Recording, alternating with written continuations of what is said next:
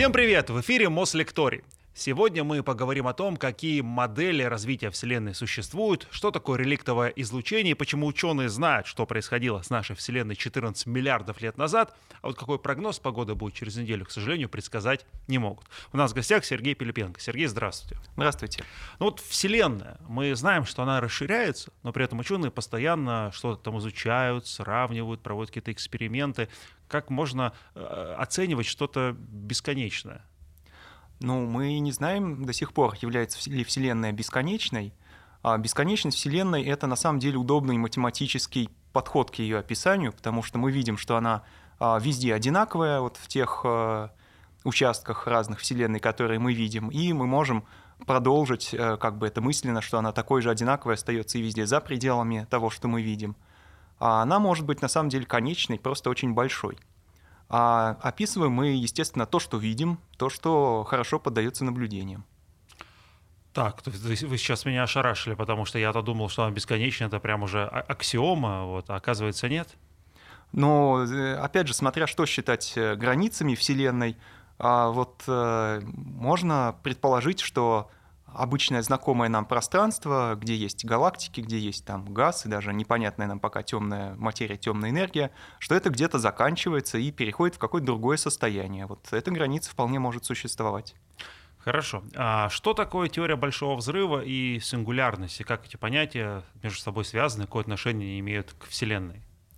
А, теория Большого Взрыва — это теория происхождения Вселенной, согласно которой а, наша Вселенная родилась из очень компактного и очень плотного состояния. А, ну, когда эта теория возникла, можно, ее называли э, бесконечная, то есть бесконечно высокая плотность э, была в момент рождения Вселенной, и вот падение плотности со временем, которое сопровождалось ее также остыванием, и называли большим взрывом. Понятие сингулярности — это как раз а, состояние с а, бесконечно высокой плотностью, а, которое появляется, если мы продолжим вот э, нынешнее как бы, состояние Вселенной в прошлое, будем считать, что она всегда расширялась, то есть когда-то она была очень маленькой, и вот когда-то она была бесконечно маленькой, имела вид одной точки. Но это такое очень грубое описание — а сейчас э, мы догадываемся, что там не могло быть бесконечной плотности. Ну, например, квантовая физика не позволяет иметь э, бесконечную плотность для всех полей, из которых состоит э, вещество. А, и правильнее говорить, что там, скорее всего, настолько менялись свойства вещества и пространства времени, что мы пока не можем их описать. То есть там было какое-то другое непонятное нам состояние. И вот его можно называть началом большого взрыва. Э, тогда вопрос, а как появилась эта модель, кому пришло в голову, что Вселенная э, устроена таким образом, точнее сказать, таким образом она зародилась и движется в сторону своего расширения? Идея о том, что Вселенная расширяется, а значит, когда-то она была меньше, а, появилась в связи с развитием теории гравитации, с одной стороны, а, когда а, в результате работы Эйнштейна, а потом российского математика Фридмана, стало понятно, что Вселенная в стационарном состоянии, то есть без расширения, существовать не может. Она будет либо расширяться, либо сжиматься. А, и а, через некоторое время это оказалось подтверждено наблюдениями. То есть, посмотрев на галактики вокруг нашей галактики, галактики — это острова из звезд, мы живем в таком острове, и вот соседние эти острова, они от нас удаляются, причем тем быстрее, чем дальше от нас они находятся. Это как раз соответствует тому, что Вселенная сейчас расширяется. То есть это наблюдательный факт. А какие все-таки вот еще до теории возникновения, кроме теории Большого Взрыва, какие еще существовали? И, может быть, существуют до сих пор, не все, может быть, э, э, теорию Большого Взрыва сейчас ученые воспринимают как э, реальную? Да, есть, конечно, альтернативы, и правильнее называть ее гипотезой, поэтому.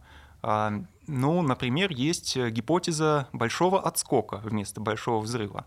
Она подразумевает, что а, до существования нашей Вселенной была другая Вселенная, которая а, тоже когда-то расширялась, потом она стала сжиматься, и вот в конце она сжалась в сверхплотное состояние, прошла состояние сингулярности а, и снова начала расширяться. И этот процесс может повторяться периодически многократно. То есть такая вот э, а, повторяющаяся Вселенная. Другой вариант, тоже его можно назвать э, вариантом возникновения Вселенной, это что мы живем в компьютерной симуляции – А, он, ну, выглядит это немножко странно и похоже там, на гипотезу творения, но э, гипотеза симуляции, она вполне научная, потому что она проверяема наблюдениями. То есть, э, если мы живем в симуляции, то э, компьютер, в котором эта симуляция запущена, он, конечно, имеет какие-то ограничения. Ну, например, наши компьютеры работают с числами а, конечной точности, они не могут работать с числами с бесконечной точностью. И вот надо искать в наблюдениях проявление этих ограничений, это, в принципе, решаемая задача. Вот интересно, теория говорит о том, что кто-то не знаю, кто-то сидит где-то за большим монитором и наблюдает, как тут вся наша вселенная развивается, это чья-то компьютерная игра каких-то больших монстров? А, ну, может быть и так. Э, конечно, кто и зачем делает эту симуляцию, уже трудно э, фантазировать. Уже вот это, скорее всего, научным путем э, из нашей Вселенной уже установить не удастся. А, но сам факт того, что это может быть симуляция, проверяем. Вот а вы говорите, что это теория, то есть, но ну, все-таки в научном сообществе э, придерживаются этих теорий какие-то ну, не знаю, слово уместно ли, фрики, какие-то безумные ученые, или это реально какие-то целые школы и много последователей у таких теорий? А, конечно, большинство ученых придерживается гипотезы большого взрыва, потому что она, э, видимо, самая простая. А, но э, как бы научные работы, посвященные альтернативным гипотезам, выходят, то есть их никто не зажимает, э, им дают публиковаться. И ученых, которые вот там рассматривают симуляцию, а, например, немного, но они есть. Просто задача сложная, поэтому сложно с таким работать, и у тех, кто этим занимается, немного. Ну, вот 14 миллиардов лет — это возраст нашей Вселенной, я правильно понимаю? Да, примерно. Тогда вопрос, а как ученые эту цифру вычислили, да, потому что что-то не 10 миллиардов или там 10 миллионов, и не 20, а именно 14. Эта цифра — это результат наблюдений. А мы можем измерить нынешнюю скорость расширения Вселенной, то есть э, с какой скоростью от нас удаляются там, галактики на разных расстояниях. И дальше из этой скорости расширения можно легко оценить возраст. А, то есть это тривиальная математическая операция получается. Ну, она мне такой тривиальной не кажется. Вот, а как определить, э, насколько от нас быстро уходят э, другие галактики, насколько мы расширяемся? Как замеряют эту скорость? Это же как, как это сделать физически? Да, сделать эти измерения это действительно непросто. А для этого, во-первых, надо померить скорость удаления галактики от нас.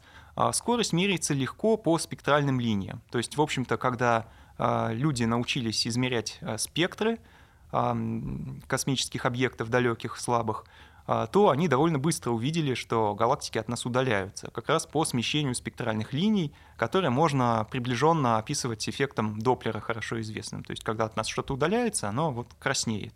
И это называют красным смещением. А, но для того, чтобы померить скорость расширения, мало знать скорость э, удаления галактики, нужно еще знать расстояние до нее. И вот с этим гораздо сложнее. Ну да, а, линейки такой нет. Да, вот именно, нету линейки. Поэтому используется а, несколько косвенных способов измерения расстояний. А, ну, первый, исторически первый, это если у нас есть какие-то объекты с известной светимостью, то есть которые излучают известное количество энергии в единицу времени.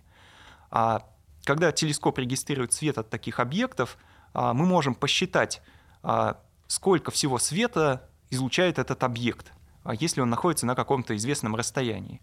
Ну или наоборот, если мы вот э, принимаем какой-то поток от объекта и знаем его светимость, то мы можем определить это расстояние. А получается, нужны объекты с известной светимостью.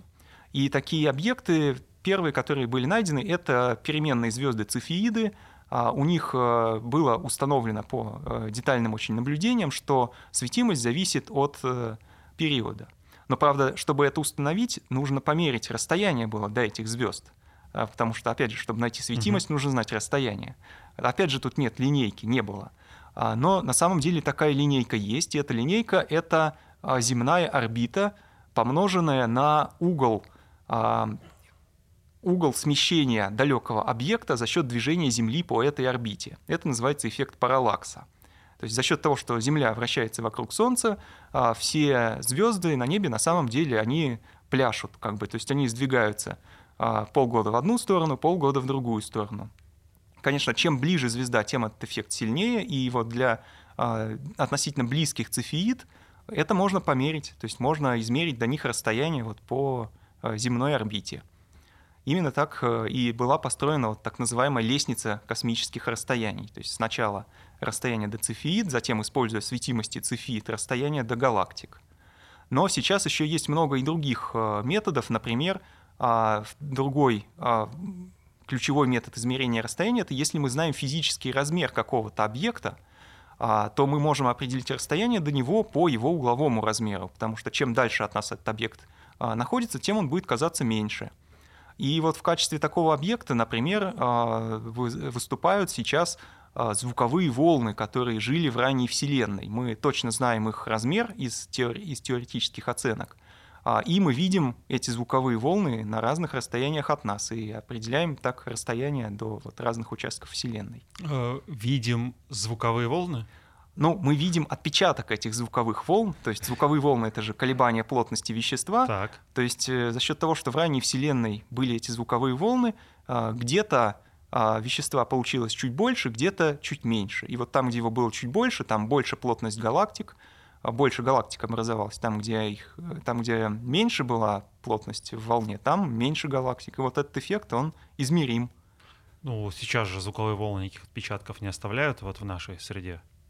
А, да, потому что наша среда не расширяется. Там а, за счет того, что она быстро расширялась, эти звуковые волны, они застыли в конечном итоге. То есть сначала они распространялись как звук, а затем они а, перестали распространяться, остались на месте. Как насекомые в янтаре застыли? Да, примерно так. То есть остались отпечатки. А вы сказали, не расширяемся. Мы же расширяемся сейчас, мы же с этого начали. А нет, э, расширяется Вселенная, это значит, что галактики друг от друга удаляются, а наша комната, там, мы сами, не знаю, коты, ничто из этого не расширяется. А, то есть э, расширение — это, опять же, это движение по инерции а вот те части Вселенной, которые смогли образовать связанные объекты, то есть, например, галактики, они уже выпали из этого расширения, то есть внутри галактик расширения нету.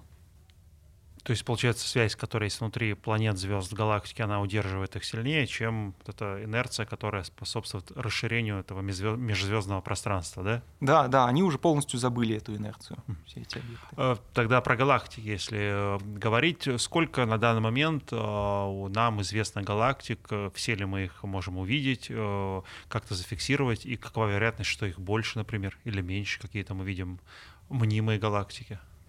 Но число галактик, которые мы видим, постоянно растет. Это сейчас очень быстро развивается прогресс наблюдений.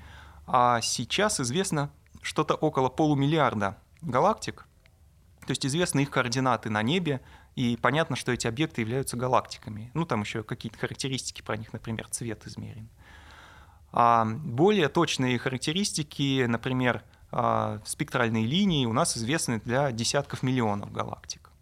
И оба эти числа, в общем, они постоянно пополняются, потому что измерение координат галактик — это а, один из важнейших способов вообще а, получения информации о нашей Вселенной сейчас. Как я говорил уже, вот эти застывшие звуковые волны а, и другие, там есть неоднородности в распределении галактик, они позволяют нам получать множество информации о составе Вселенной, о ее скорости расширения в разные эпохи, а, о том, что было в ранней Вселенной, то есть вот эти вот следы, отпечатки того, что там было, изучать можно по этим галактикам. А сколько их всего? А, ну, а, в нашей видимой части Вселенной, то есть э, той, до которой свет а, идет 14 э, миллиардов лет, а, должно быть что-то около 100 миллиардов галактик, таких как наша. Но, конечно, есть э, галактики разных масс, есть галактики-карлики — мы плохо знаем, сколько вообще э, карликовых галактик, потому что они плохо видны. Ну, так их может быть э, еще в сто раз больше вот, в видимой части Вселенной, чем галактик типа нашей. А, то есть галактики есть еще за невидимой частью Вселенной, они, получается, расширялись э, быстрее, чем скорость света, они вперед света улетели вот 14 миллиардов лет назад. А, да, галактики есть э, и в невидимой нами части Вселенной, а, но а, да, формально, если брать э, вот э, скорость расширения Вселенной, она может быть быстрее скорости света, но в этом нет никаких парадоксов. Говорят, что это самое быстрое, что есть скорость света. А, это про скорость передачи информации речь. Mm. Расширение Вселенной — это не есть передача какой-то информации, это, в общем, можно даже сказать, что это особенность системы отсчета, в которой мы смотрим на Вселенную. То есть если пересесть в другую систему отсчета, а, то можно добиться того, что расширения Вселенной не будет, и все галактики в этой системе отсчета стоят на месте. Ну, то есть ехать параллельно с расширяющейся Вселенной. А, ну, можно сказать и так. Если ввести координатные сетки, которые а, расширяются сами по себе, то есть которые не стоят на месте. И вот, э, в общем-то, специальная теория относительности Эйнштейна, она запрещает движение объектов, э, ну, в общем, грубо говоря, пролет объектов рядом друг с другом со скоростью выше скорости света. А вот э, расширение сетки с любой скоростью она не запрещает, потому что сетка — это, в общем, такая формальная вещь. То есть мы можем на самом деле сказать, что мы живем и в нерасширяющейся Вселенной, если мы вот все будем измерять в этой расширяющейся сетке. А чем, а, не знаю, опасно вот это расширение Вселенной, да, вот э, чем оно грозит Вселенной? Какая-то опасность для нее самой есть внутри этого расширения заложена? А, мы на самом деле не полностью знаем, а, но гипотезы, в которых опасность есть, э, есть. То есть некоторые ученые любители сенсаций, наверное, придумали такие модели. Что это за модели такие? Чего там? Модели большого разрыва. То есть мы знаем сейчас, что во Вселенной, кроме обычного вещества, есть так называемая темная энергия. Она заставляет нашу Вселенную а, разлетаться чуть-чуть с небольшим ускорением. То есть э, галактики со временем приобретают небольшое ускорение относительно вот их обычного движения по инерции. А... Ты уже говоришь, что расширение замедляется, а тут наоборот оно ускоряется. Да, по, пока что по а, современным самым данным есть небольшое ускорение. Mm. А, но оно пока еще, в общем, мало, чтобы говорить о том, что будет дальше. А, если считать, что вот это вот ускорение, оно связано действительно с этой а, темной энергией, а, то а, в дальнейшем а, Вселенная действительно станет э, расширяться с ускорением, и она никогда тогда не сожмется снова в точку, то есть не будет циклической Вселенной. Это первое следствие. Но поскольку мы не знаем, что такое эта темная энергия, то можно представить себе, что это некая субстанция, которая со временем будет менять свое состояние, и при определенных этих изменениях может случиться так, что ускорение и расширение будет нарастать а, с колоссальной скоростью. А, и тогда оно вызовет некую новую силу, которая будет действовать на все, на все тела во Вселенной и заставлять э, эти тела разрываться. А, то есть в том числе оно разорвет все связанные объекты, там звезды, планеты и даже атомы разорвет на составляющие их частицы. И таким образом Вселенная, естественно, погибнет. Вот это называют модель большого разрыва. Но э, оснований считать, что так действительно будет, у нас нету, потому что для того, чтобы это было, нужно предположить очень странные вещи про эту темную энергию. То есть э, вот в простейших предположениях она будет вызывать просто вот э, постепенное ускорение расширения.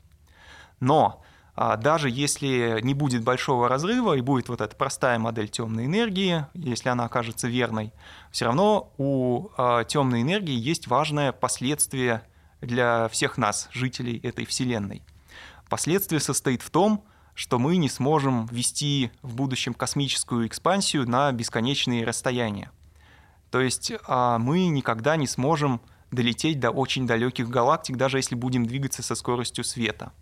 И иными словами, мы не сможем отправить послание на некоторые далекие галактики, которые мы сейчас видим. А как же так может быть? Мы их видим, а они нас не увидят, но а, вот э, мы видим их прошлое и они будут видеть, жители вот какой-то далекой mm-hmm. галактики, которая находится от нас на расстоянии, скажем, 10 миллиардов световых лет сейчас, они будут видеть тоже только наше прошлое. Мы никогда не увидим а, состояние этой галактики, когда оно достигнет такого же возраста Вселенной, как у нас сейчас. И они будут видеть там только мир динозавров, а вот наш мир, например, они уже не увидят. За счет того, что эта галактика а, движется от нас с ускорением, и свет не сможет ее догнать. Хотя вот бы так. динозавров увидят, уже поймут, что что-то здесь есть. Ну да, может быть. Какие еще, скажем так, страхи, опасения вот есть э, в расширяющейся Вселенной? А, да, в общем-то, больше никаких, но, в общем, во всех моделях э, не циклической Вселенной расширяющейся, а, скорее всего, нас ждет так называемая тепловая смерть Вселенной. То есть постепенно будет заканчиваться а, топливо, за счет которого функционируют звезды. Это водород, он превратится в гелий, гелий со временем тоже закончится, то есть все источники энергии со временем закончатся. А, не будет звезд, э, останутся только остывающие какие-то холодные объекты и черные дыры. И, в общем-то, всякая а, жизнь и образование чего-то нового, скорее всего, на этом прекратится, но это будет спустя какие-то колоссальные а, времена. А как вот вы говорите, закончится там водород, гелий, куда денутся эти атомы? Они, ну, физически что произойдет? Ну, в атоме есть электроны, протоны, да, там что-то еще внутри ядра. Но как, куда это исчезнет? Вот. В звездах они превращаются в более тяжелые элементы. То есть водород превращается в гелий, гелий превращается в углерод и так далее. И а, заканчивается это все на железе. А железо — это самые стабильные, получается, атомы, вернее, атомные ядра во Вселенной. А, и вот до железа этот синтез идет, а, более тяжелые элементы а, возникают в основном при взрывах, взрывах сверхновых и других взрывных процессах, но для всех этих взрывных процессов тоже нужна, нужны реакции синтеза. Вот когда у нас э, все дойдет до железа, то уже не из чего будет э, производить эти реакции синтеза, то есть не останется атомов, э, способных к термоядерному синтезу. А как-то теоретически искусственно это же можно, скажем так, перезапустить, ну, расщепить э, это железо, как-то повыбивать из него электроны.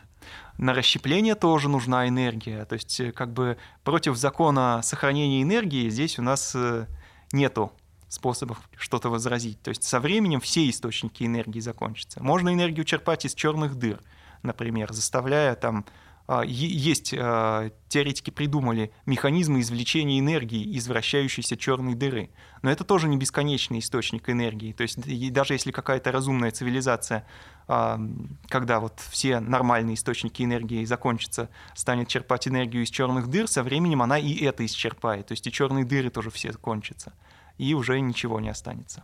Ладно, это будет так. Э, это, это не завтра и не послезавтра.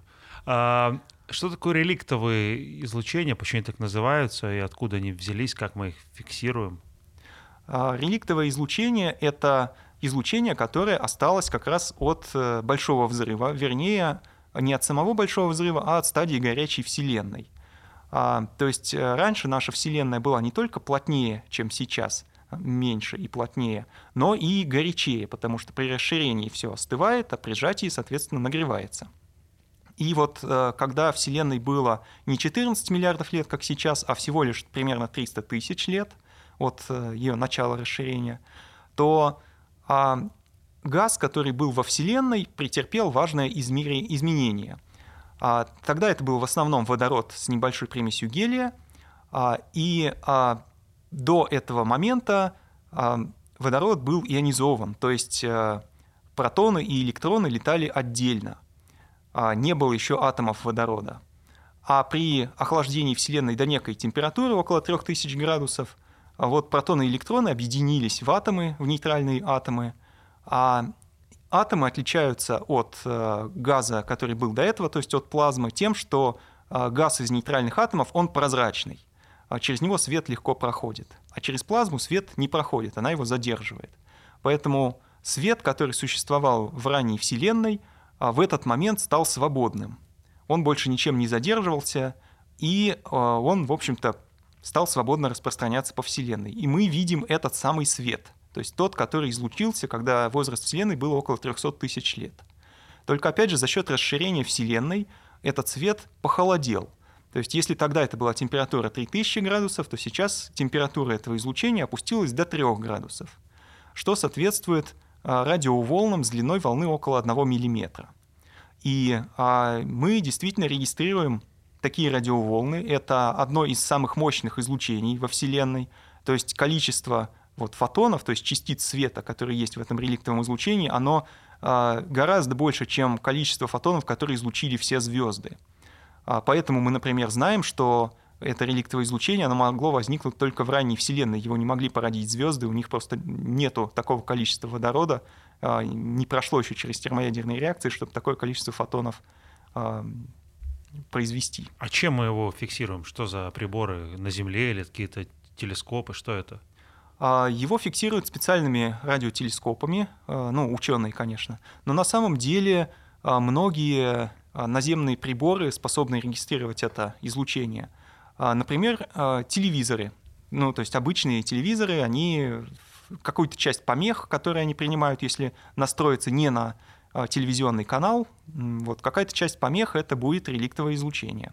А открыли его впервые, когда, а, в общем-то, военные или люди, близкие к этому, изуч... Э, создавали новые радары. То есть это были какие-то системы для тоже регистрации а, радиоизлучения, и вот они обнаружили, что есть некий фон, который светит со всех сторон. И смогли его померить.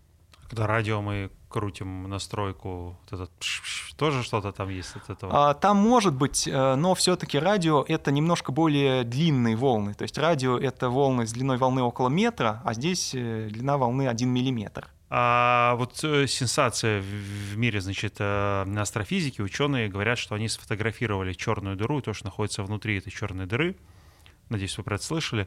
А как вообще понять, что они действительно сфотографировали то, о чем говорят, и как такие снимки получаются, и что это вообще за снимки? Их можно распечатать э, на бумаге, или это тоже какие-то частотные снимки? А, эти снимки можно распечатать на бумаге, то есть э, по интернету ходят э, картинки. Правда, по поводу того, что сфотографировали. Есть также мем, где э, это не черная дыра, получается, а глаз кота или что-то ну, такое. Ну вот стол наш вполне под это может подойти, мне кажется. А, ну да, он тоже немного похож. Ну, в общем, да, картинка может выглядеть не очень впечатляюще, особенно если там кто-то смотрел фильм «Интерстеллар», вот там-то черные дыры прям такие красивые, а здесь какое-то а, колечко с пятнышком получилось. А, но, а, тем не менее, это очень ценная научная информация. Значит, что это вообще такое? Что ученые делали что они получили? А, это очень сложные наблюдения, которые проводились сетью радиотелескопов. Проводились они как раз на очень коротких радиоволнах, вот э, с длинными волн около миллиметра, потому что эти черные дыры, они чрезвычайно компактные. Они столь малы, что если мы возьмем а, копеечную монету и поместим ее на Луну, вот э, размер а, черной дыры в центре нашей галактики, он будет примерно такой, такой же или даже меньше. То есть это не огромные дыры, в которые может э, залететь э, вся наша галактика, они такие маленькие? Нет, они огромные, просто находятся очень далеко, поэтому их видимый размер а. такой же маленький, как вот у монеты, расположенной на Луне. Понял. И поэтому их чрезвычайно трудно было разглядеть. А на сегодня получено изображение двух черных дыр, одна в центре нашей галактики и другая в центре а, галактики М87, это галактика, находящаяся в созвездии Девы. А, просто там находится одна из а, крупнейших черных дыр. А если говорить ну, про какие-то размеры, там, не знаю, в солнечных годах, в, в километрах, чем ее можно измерить? Какой-то размер этой черной дыры огромная, вы говорите? А, ну вот э, черная дыра в галактике М87, она по размерам а, примерно как расстояние от э, Солнца до Земли. А. То есть такого размера. При этом она имеет массу а, в 100 миллионов масс Солнца. То есть вот эта вся масса очень большая, она засунута в такой сравнительно небольшой объем. И поэтому как раз черная дыра создает такую, такое мощное гравитационное поле, что даже свет не может покинуть саму поверхность черной дыры. А то, что а, получили ученые вот эти картинки, это изображение не совсем самой черной дыры, потому что свет ее покинуть не может. Это изображение окрестностей черной дыры, сильно этой черной дырой преобразованное. То есть тяготение этой дыры настолько высоко, что свет от вещества, которое находится вокруг нее, летит к нам не по прямой.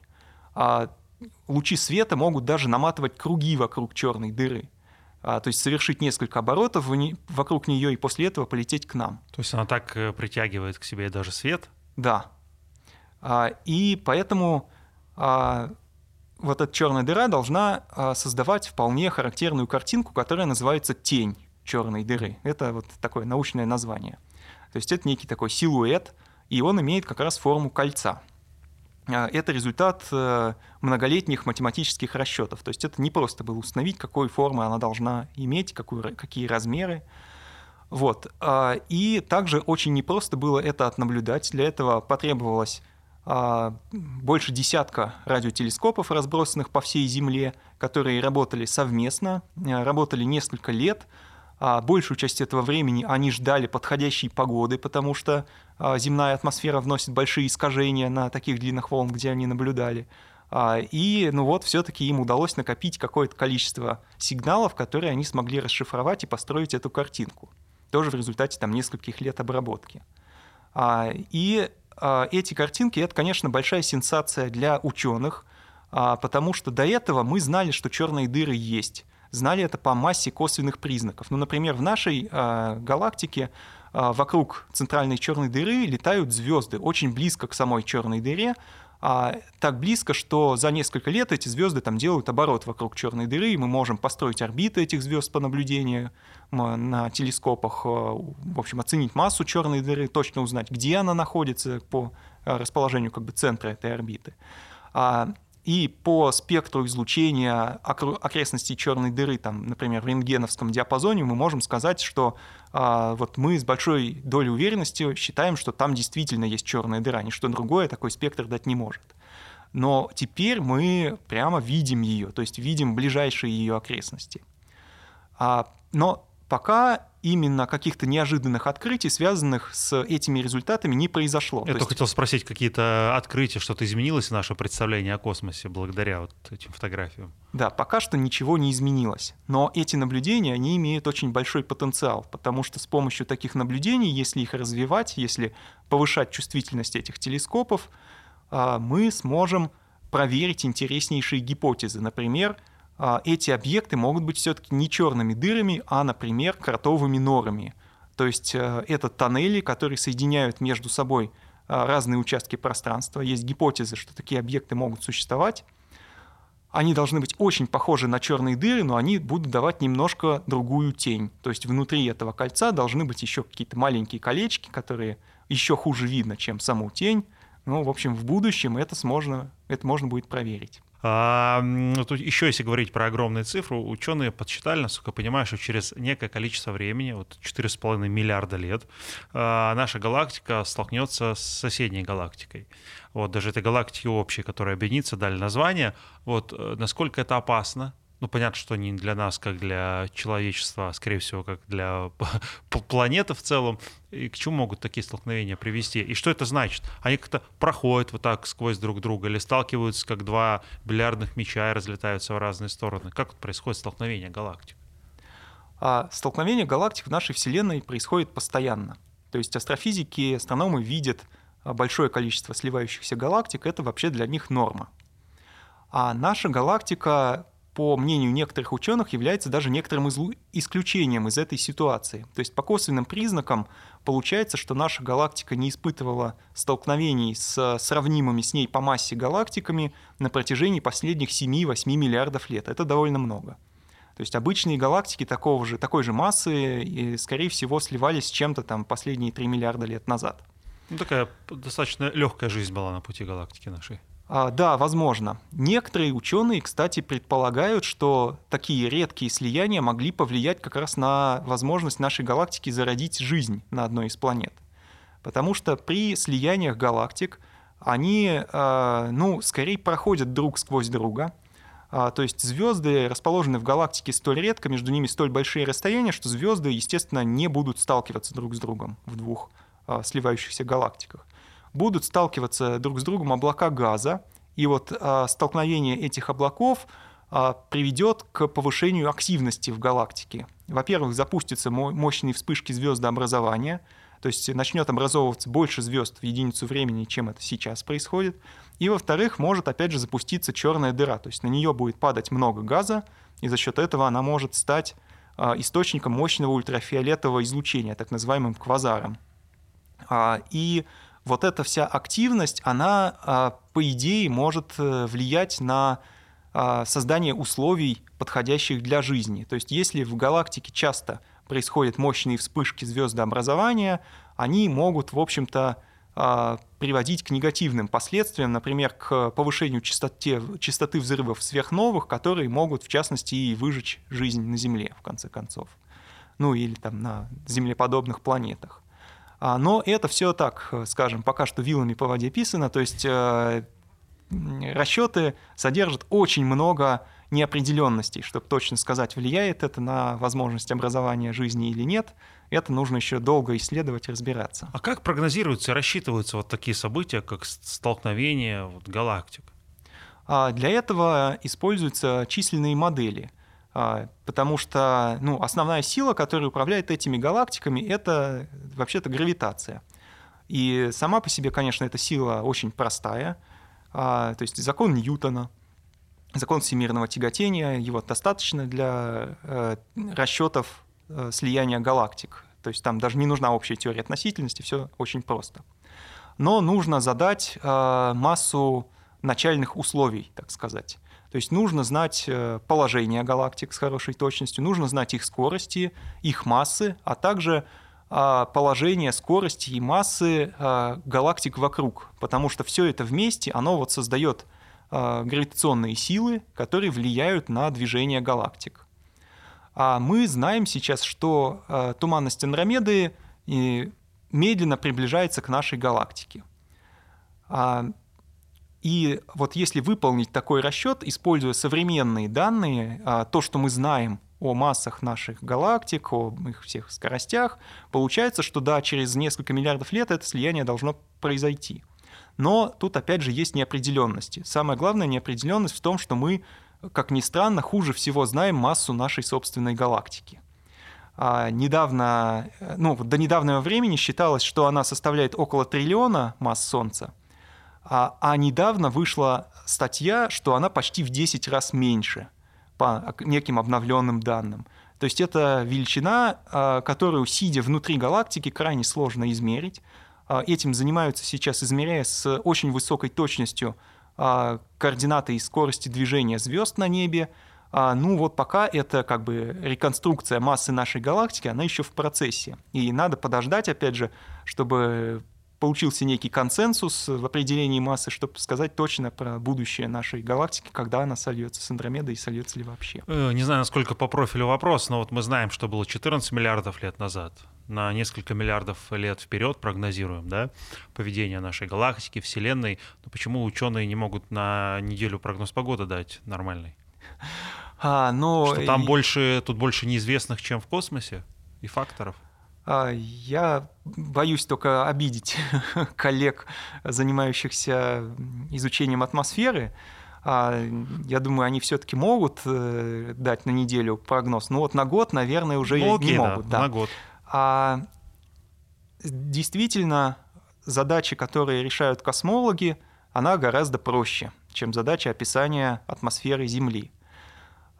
Тут есть несколько факторов. Ну, во-первых, Вселенная на больших масштабах, она становится однородной. То есть э, в разных ее местах есть э, галактики, они, конечно, уже как бы отделились от э, Вселенной и образуют такие острова, но а, если мы говорим о масштабах в сотни миллионов световых лет, то нам не важно, состоит ли вот э, участок Вселенной такого размера из отдельных галактик, есть ли там в этих галактиках звезды, планеты. Все это абсолютно не важно, потому что единственная сила, которая важна на таких масштабах, это гравитация.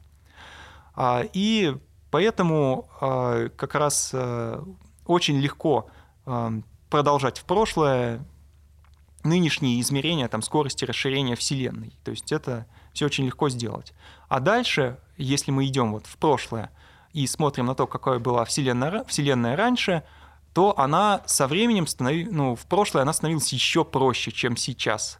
А, потому что галактики когда-то образовались, раньше их не было. А до образования галактик Вселенная была заполнена газом, в основном водород и гелий. А, то есть э, это очень простые а, газы, там, химики не дадут соврать. А, в еще более ранние моменты времени у нас э, была плазма, то есть э, протоны и электроны существовали отдельно, это тоже все довольно простая субстанция.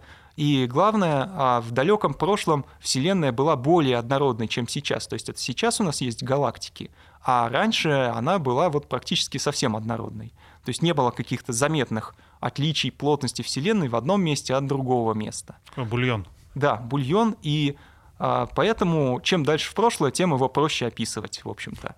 А, ну, за исключением самых ранних эпох, где у нас нет, где кончаются данные, скажем так, об э, элементарных частицах, полученные на ускорителях. То есть вот в более ранние моменты мы уже должны фантазировать, а после них все очень просто. А, а известно ли, какого на самом деле цвета космос? Потому что мы себе представляем его как нечто черное, вот там вот на небе, да, вот, а, ну или светлое днем. вот, а, а какое на самом деле? Есть ли там что-то цветное и необычное? А, да, конечно, космос э, на самом деле а, излучает э, ну, во всех возможных диапазонах. А, и то, что мы его видим черным, то есть ночное небо мы видим черным, это следствие особенностей нашего восприятия. То есть наши глаза, они э, предназначены для анализа очень узкого э, диапазона электромагнитного излучения, то, что мы называем видимым светом, вот от красного до фиолетового. А на самом деле есть же и радиоволны, инфракрасное излучение, есть ультрафиолетовое, рентгеновское, гамма-излучение, и все это есть в космосе. И кроме того, а, даже вот внутри видимого света там тоже, естественно, есть э, все виды излучения. То есть э, звезды могут иметь разные цвета. А потом газ, который есть, например, в нашей галактике, под воздействием излучения звезд, он тоже начинает светить в разных э, цветовых диапазонах. А, есть зеленые туманности, красные туманности.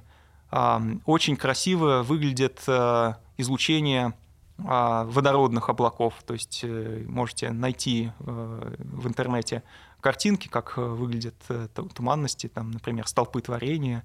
Вот все это в основном из водорода и такой очень красивый красный цвет. А мы это можем увидеть только с помощью научных приборов, которые многократно усиливают все эти а, ну, интенсивность этого излучения, и оно становится доступным нашему взгляду. Но так, само по себе, там, естественно, все очень красочно. И даже вот эти а, диапазоны, которые мы не видим, то есть радио, гамма, ультрафиолет и так далее, они все, если их визуализировать с помощью каких-то искусственных цветов, они все тоже дают очень красивые картинки. Там, например, если смотреть в радио на нашу галактику, то мы увидим два гигантских пузыря – а, сверху и снизу над галактическим диском.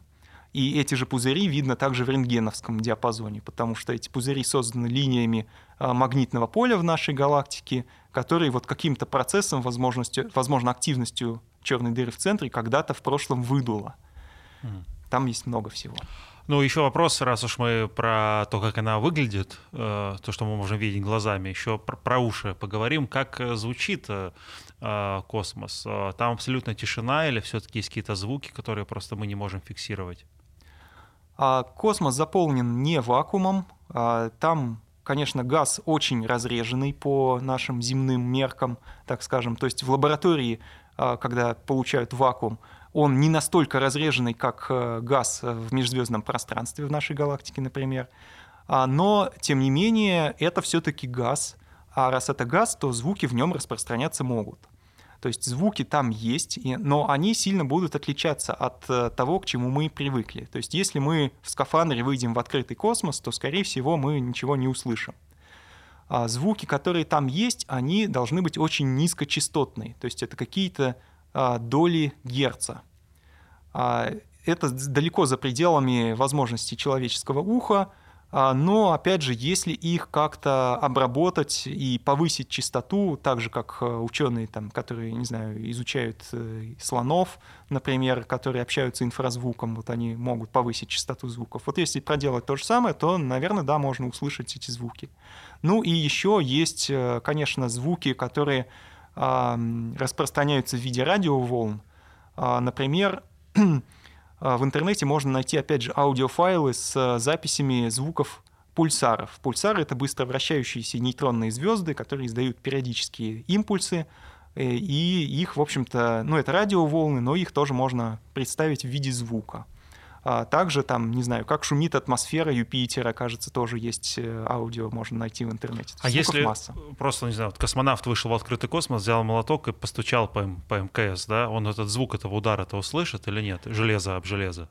А он его, возможно, услышит, но только за счет того, что этот звук будет распространяться через его молоток по его же скафандру. То есть не, чер... не... не, не через ухо, не, да. Ну, через ухо, но не через среду. То есть если он вот молоток бросит в МКС, а, то он уже не услышит этот звук. То есть нужен какой-то а, твердый носитель для звуков, чтобы слышать его в космосе человеческим да, Мы не призываем космонавтов к таким экспериментам ни в коем случае. Вам огромное спасибо, да, что а, пролили свет на темный, а, но местами очень яркий космос.